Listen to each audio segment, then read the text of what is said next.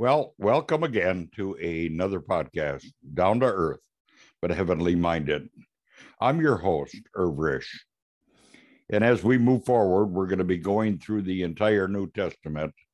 Uh, and with that, we're going to do a commentary afterwards. And uh, with that said, let us just move on to our next section. And thank you for joining me.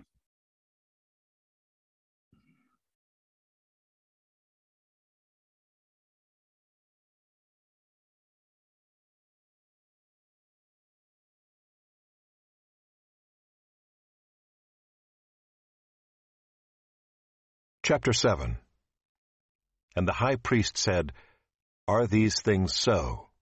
And Stephen said, Brothers and fathers, hear me.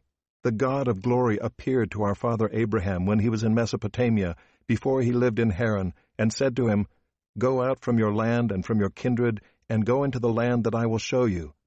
Then he went out from the land of the Chaldeans, and lived in Haran.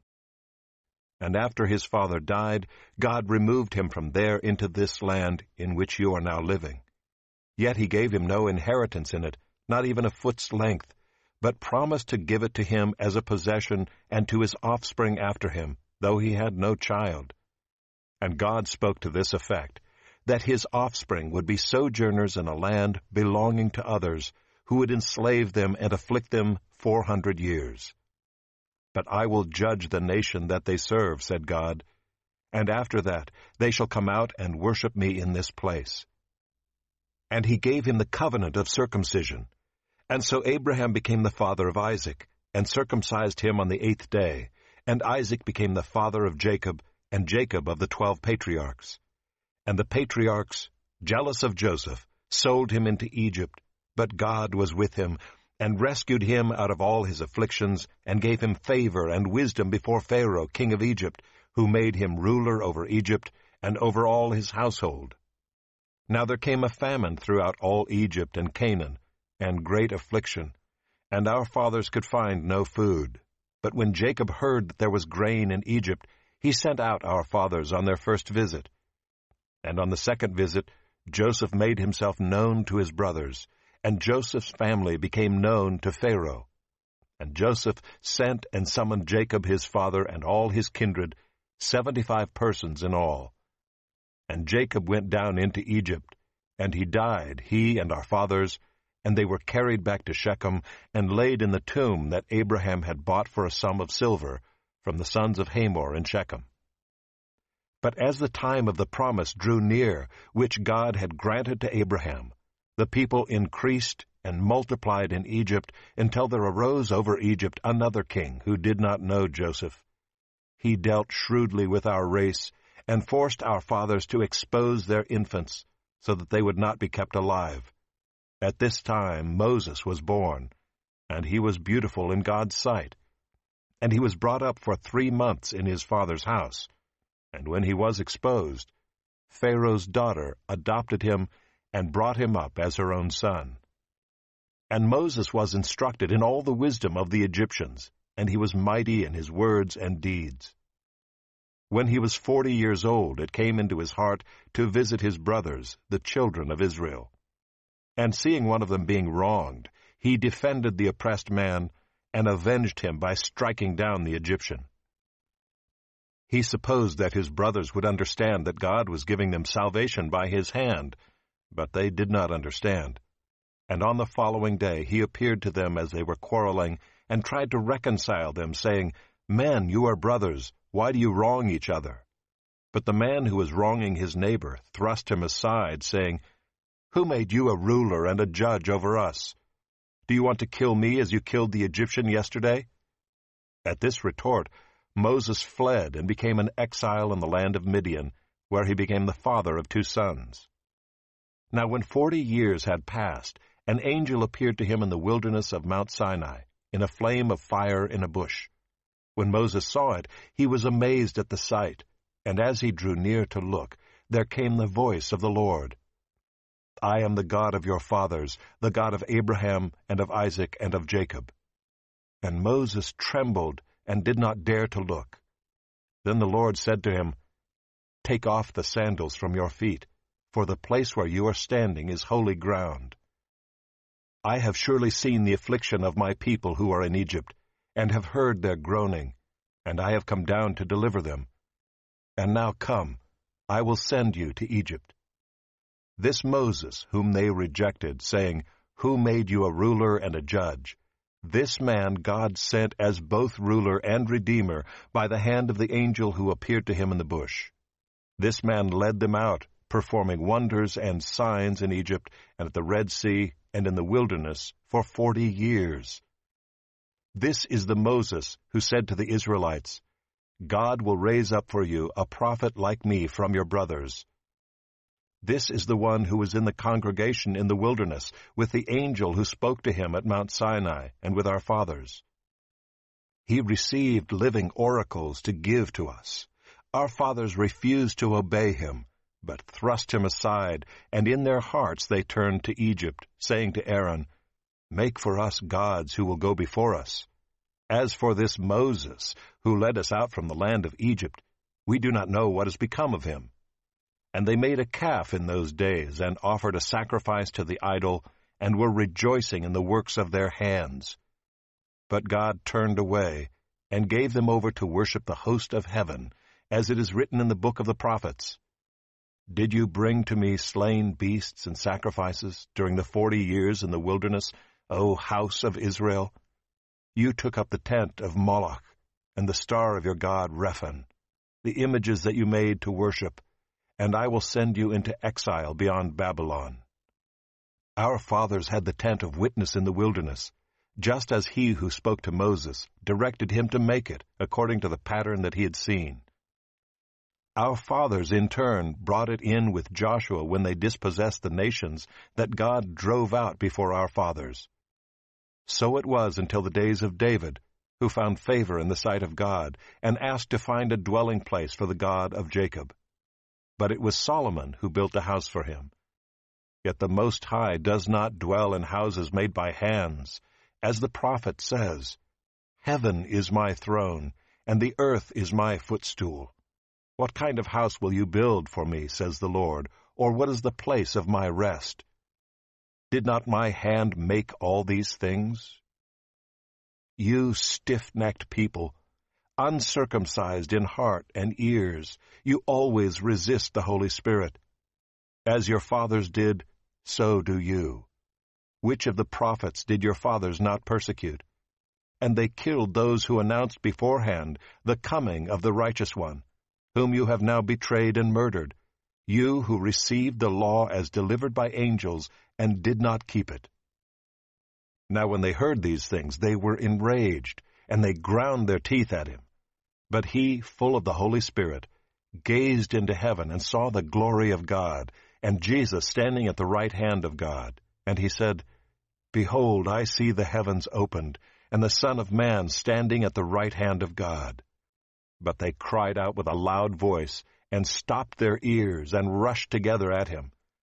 Then they cast him out of the city and stoned him. And the witnesses laid down their garments at the feet of a young man named Saul. And as they were stoning Stephen, he called out, Lord Jesus, receive my spirit. And falling to his knees, he cried out with a loud voice, Lord, do not hold this sin against them. And when he had said this, he fell asleep.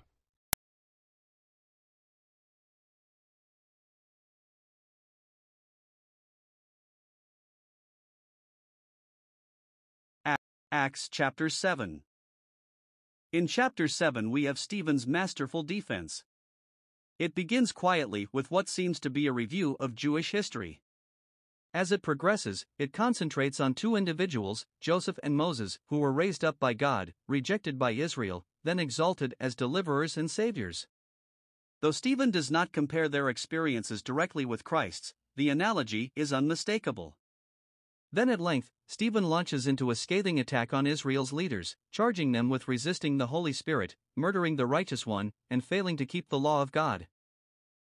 Stephen must have known that his life was at stake. To spare himself, all he had to do was deliver a compromising, placating speech. But he would rather die than betray his sacred trust. Admire his courage. 7 verses 1 to 8 This first section of the message takes us back to the beginning of the Hebrew nation. It is not exactly clear why Abraham's history is dealt with at such length, unless it is 1. To show Stephen's familiarity with and love for the nation of Israel. 2. To lead up to the story of Joseph and Moses, both types of the rejection of Christ. 3. To show that Abraham worshipped God acceptably even though his worship was not confined to a specific locality. Stephen had been accused of speaking against the temple, this holy place. The salient points in Abraham's biography are 1. His call by God in Mesopotamia, verses 2, 3. 2. His journey to Haran, then to Canaan, v 4. 3. God's promise of the land to Abraham, though the patriarch himself was not given any of it, as was proved by his purchase of the cave of Machpelah as a burial place, verse 5. The fulfillment of that promise is still future, Hebrews 11 verses 13 to 40. 4. God's prediction of Israel's bondage in Egypt and of eventual deliverance, verses 6, 7. Both parts of this prediction were accomplished by men who had been rejected by the nation Joseph, verses 9 to 19, Moses, verses 20 to 36. The 400 years mentioned in verse 6 and in Genesis 15 verse 13 refer to the time when the Jewish people were afflicted in Egypt. The 430 years cited in Exodus 12 verse 40 and Galatians 3 verse 17 cover the period from the arrival of Jacob and his family in Egypt to the Exodus and the giving of the law. The Israelites were not persecuted during their first 30 years in Egypt, in fact, they were treated quite royally. 5. The covenant of circumcision, verse 8a. 6. The birth of Isaac, then Jacob, then the twelve patriarchs, verse 8b. This, of course, brings the history up to Joseph, one of Jacob's twelve sons. 7 verses 9 to 19 of all the types of Christ in the OT, Joseph is one of the clearest and most precious, although he is never specifically stated to be. Surely the Jews of Stephen's day must have felt the sharp arrows of conviction as they heard Stephen review the steps of Joseph's career, then remembered what they had done to Jesus of Nazareth. 1. Joseph sold into Egypt by his brothers, verse 9. 2. The rejected one raised to power and glory in Egypt, verse 10. 3. Joseph's brothers driven to Egypt by famine, but failed to recognize their brother, verses 11, 12. 4. The second time Joseph was made known to them. Then the rejected one became the savior of his family, verses 13, 14. Note, there seems to be a contradiction between the 75 souls given in verse 14 and the 70 mentioned in Genesis 46, verse 27. Stephen followed the Greek translation of Genesis 46 verse 27 and Exodus 1 verse 5, which has 75. The Hebrew text has 70, indicating nothing more serious than a different way of numbering Jacob's family. 5. The death of the patriarchs, and their burial in the land of Canaan, verses 15, 16. Another difficulty appears in this verse. Here it says that Abraham bought a burial place from Hamor. Genesis 23 verses 16 and 17 says that Abraham bought the cave of Machpelah in Hebron from the sons of Heth. Jacob bought land in Shechem from the children of Hamor, Genesis 33 verse 19. There are several possibilities. 1. Abraham may have bought land in Shechem as well as in Hebron. Later, Jacob could have repurchased the plot in Shechem. 2. Stephen could have used Abraham's name for Abraham's descendant, Jacob. 3. Stephen may have condensed the purchases by Abraham and Jacob into one for brevity. 6. The growth of Jacob's family in Egypt and their slavery after Joseph's death, verses 17 to 19. This, of course, prepares us for the next step in Stephen's argument the treatment which Moses received at the hands of his people. 7 verses 20 to 43 Stephen is showing with incisive boldness that the Jewish people were guilty on at least two previous occasions of rejecting saviors whom God had raised up to deliver them. His second proof is Moses. Stephen had been charged with speaking blasphemous words against Moses, 6 verse 11. He proves that the nation of Israel is the guilty party guilty of refusing this man of God's choice. Stephen reviews the life of Moses as follows 1. Birth, early life, and education in Egypt, verses 20 to 22. The phrase, mighty in words, may refer to his writings, since he disclaimed being eloquent, Exodus 4 verse 10. 2. His first rejection by his brethren when he defended one of them against an Egyptian, verses 23 to 28. Note verse 25. How it reminds us of Christ's rejection by his own. 3. His exile in the land of Midian, verse 29. 4. God's appearance to him in the burning bush, sending him back to Egypt to deliver his people, verses 30 to 35. 5. He became the Savior of the nation, verse 36. 6. His prophecy concerning the coming Messiah, verse 37. Like me means, as he raised me. 7. His role as lawgiver to the congregation in the wilderness, verse 38. 8. Moses rejected a second time by the people as they worshipped the golden calf, verses 39 to 41. The idolatry of Israel is elaborated in verses 42 and 43. While professing to offer sacrifices to the Lord, the people took up the tabernacle of Moloch, one of the most loathsome of all ancient forms of idolatry, and bowed to Remphan, a stellar deity. For this sin, God warned that they would be carried off into Babylonian captivity. In verses 42 and 43, Stephen quotes from the Septuagint version of Amos 5 verses 25 to 27. That is why the captivity is said to be beyond Babylon instead of beyond Damascus. Both are, of course, true. History repeats itself. In every generation, we can find the same pattern. People are the same. When confronted with God's message, they do not understand. 25. When urged to live at peace, they refuse to listen. 27. When given a God sent deliverer, they reject him. 39. When rescued from an evil situation, they prefer useless idols to the merciful God. 41. Such is human nature rebellious, ungrateful, foolish. God is the same. The God who spoke to Moses was the same God who had spoken to his ancestors. 32. This God hears when people are troubled. 34. He comes to deliver, 34. He leads his people from death to life, 36. He surrenders to their own desires those who willfully reject him, 42. Such is our great God, merciful, powerful, holy. He is always the same, whatever happens, Malachi 3 verse 6. For Stephen's hearers, it was a warning not to trifle with God. It is also an assurance that every promise of God stands firm forever. 7 verses 44 to 46 Stephen had been charged with speaking against the temple. He replies by going back to the days when Israel had the tabernacle, tent, of witness in the wilderness. It was during this same time that the people were also worshipping the host of heaven. When Joshua led the Israelites into the land of Canaan, and the heathen inhabitants were expelled, the tabernacle was brought into the land and continued until the days of David. The fathers had asked to find a dwelling for the God of Jacob and had thus found favor before God. 7 verses 47 to 50 David's desire to build the temple was not granted, but Solomon built him a house. Although the temple was the dwelling place of God among his people, God was not confined to that building. Solomon stated this clearly when the temple was dedicated, 1 Kings 8 verse 27. Also, Isaiah had warned the people that buildings are not what really count with God, but rather the moral and spiritual condition of men's lives. Isaiah 66 verses 1 and 2.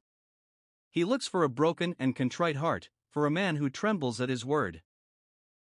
7 verses 51 to 53 The Jewish leaders had charged Stephen with speaking against the law. He now answers the accusation with a brief, finely worded denunciation. It was they who were stiff necked and uncircumcised in heart and ears. He rebukes them, not as the Israel of God, but as stubborn and uncircumcised Gentiles in heart and ears. They were sons of their fathers in habitually resisting the Holy Spirit. Their fathers had persecuted the prophets who foretold the coming of Christ. Now they had betrayed and murdered this just one. They were the people who had failed to keep the law, the very people to whom it was given by the direction of angels. Nothing more needed to be said. Indeed, nothing more could be said. They had sought to put Stephen on the defensive. But he became the prosecutor and they the guilty defendants. His message was one of God's final words to the Jewish nation before the gospel started moving out to the Gentiles. 7 verses 54 to 60 As soon as Stephen bore public testimony to seeing the heavens opened, the mob refused to listen to him further. They cried fiercely, charged upon him, dragged him outside the city walls, and stoned him. As if incidentally, the Spirit records the name of a young man who stood guard over the clothes of the perspiring executioners. The name was Saul. It is as if the Spirit would say to us, Remember that name. You will hear it again. Stephen's death resembled that of our Lord. 1. He prayed, Lord Jesus, receive my spirit, verse 59. Jesus had prayed, Father, into your hands I commit my spirit, Luke 23, verse 46. 2. He prayed, Lord, do not charge them with this sin, verse 60. Jesus had prayed, Father, forgive them, for they do not know what they do, Luke 23, verse 34.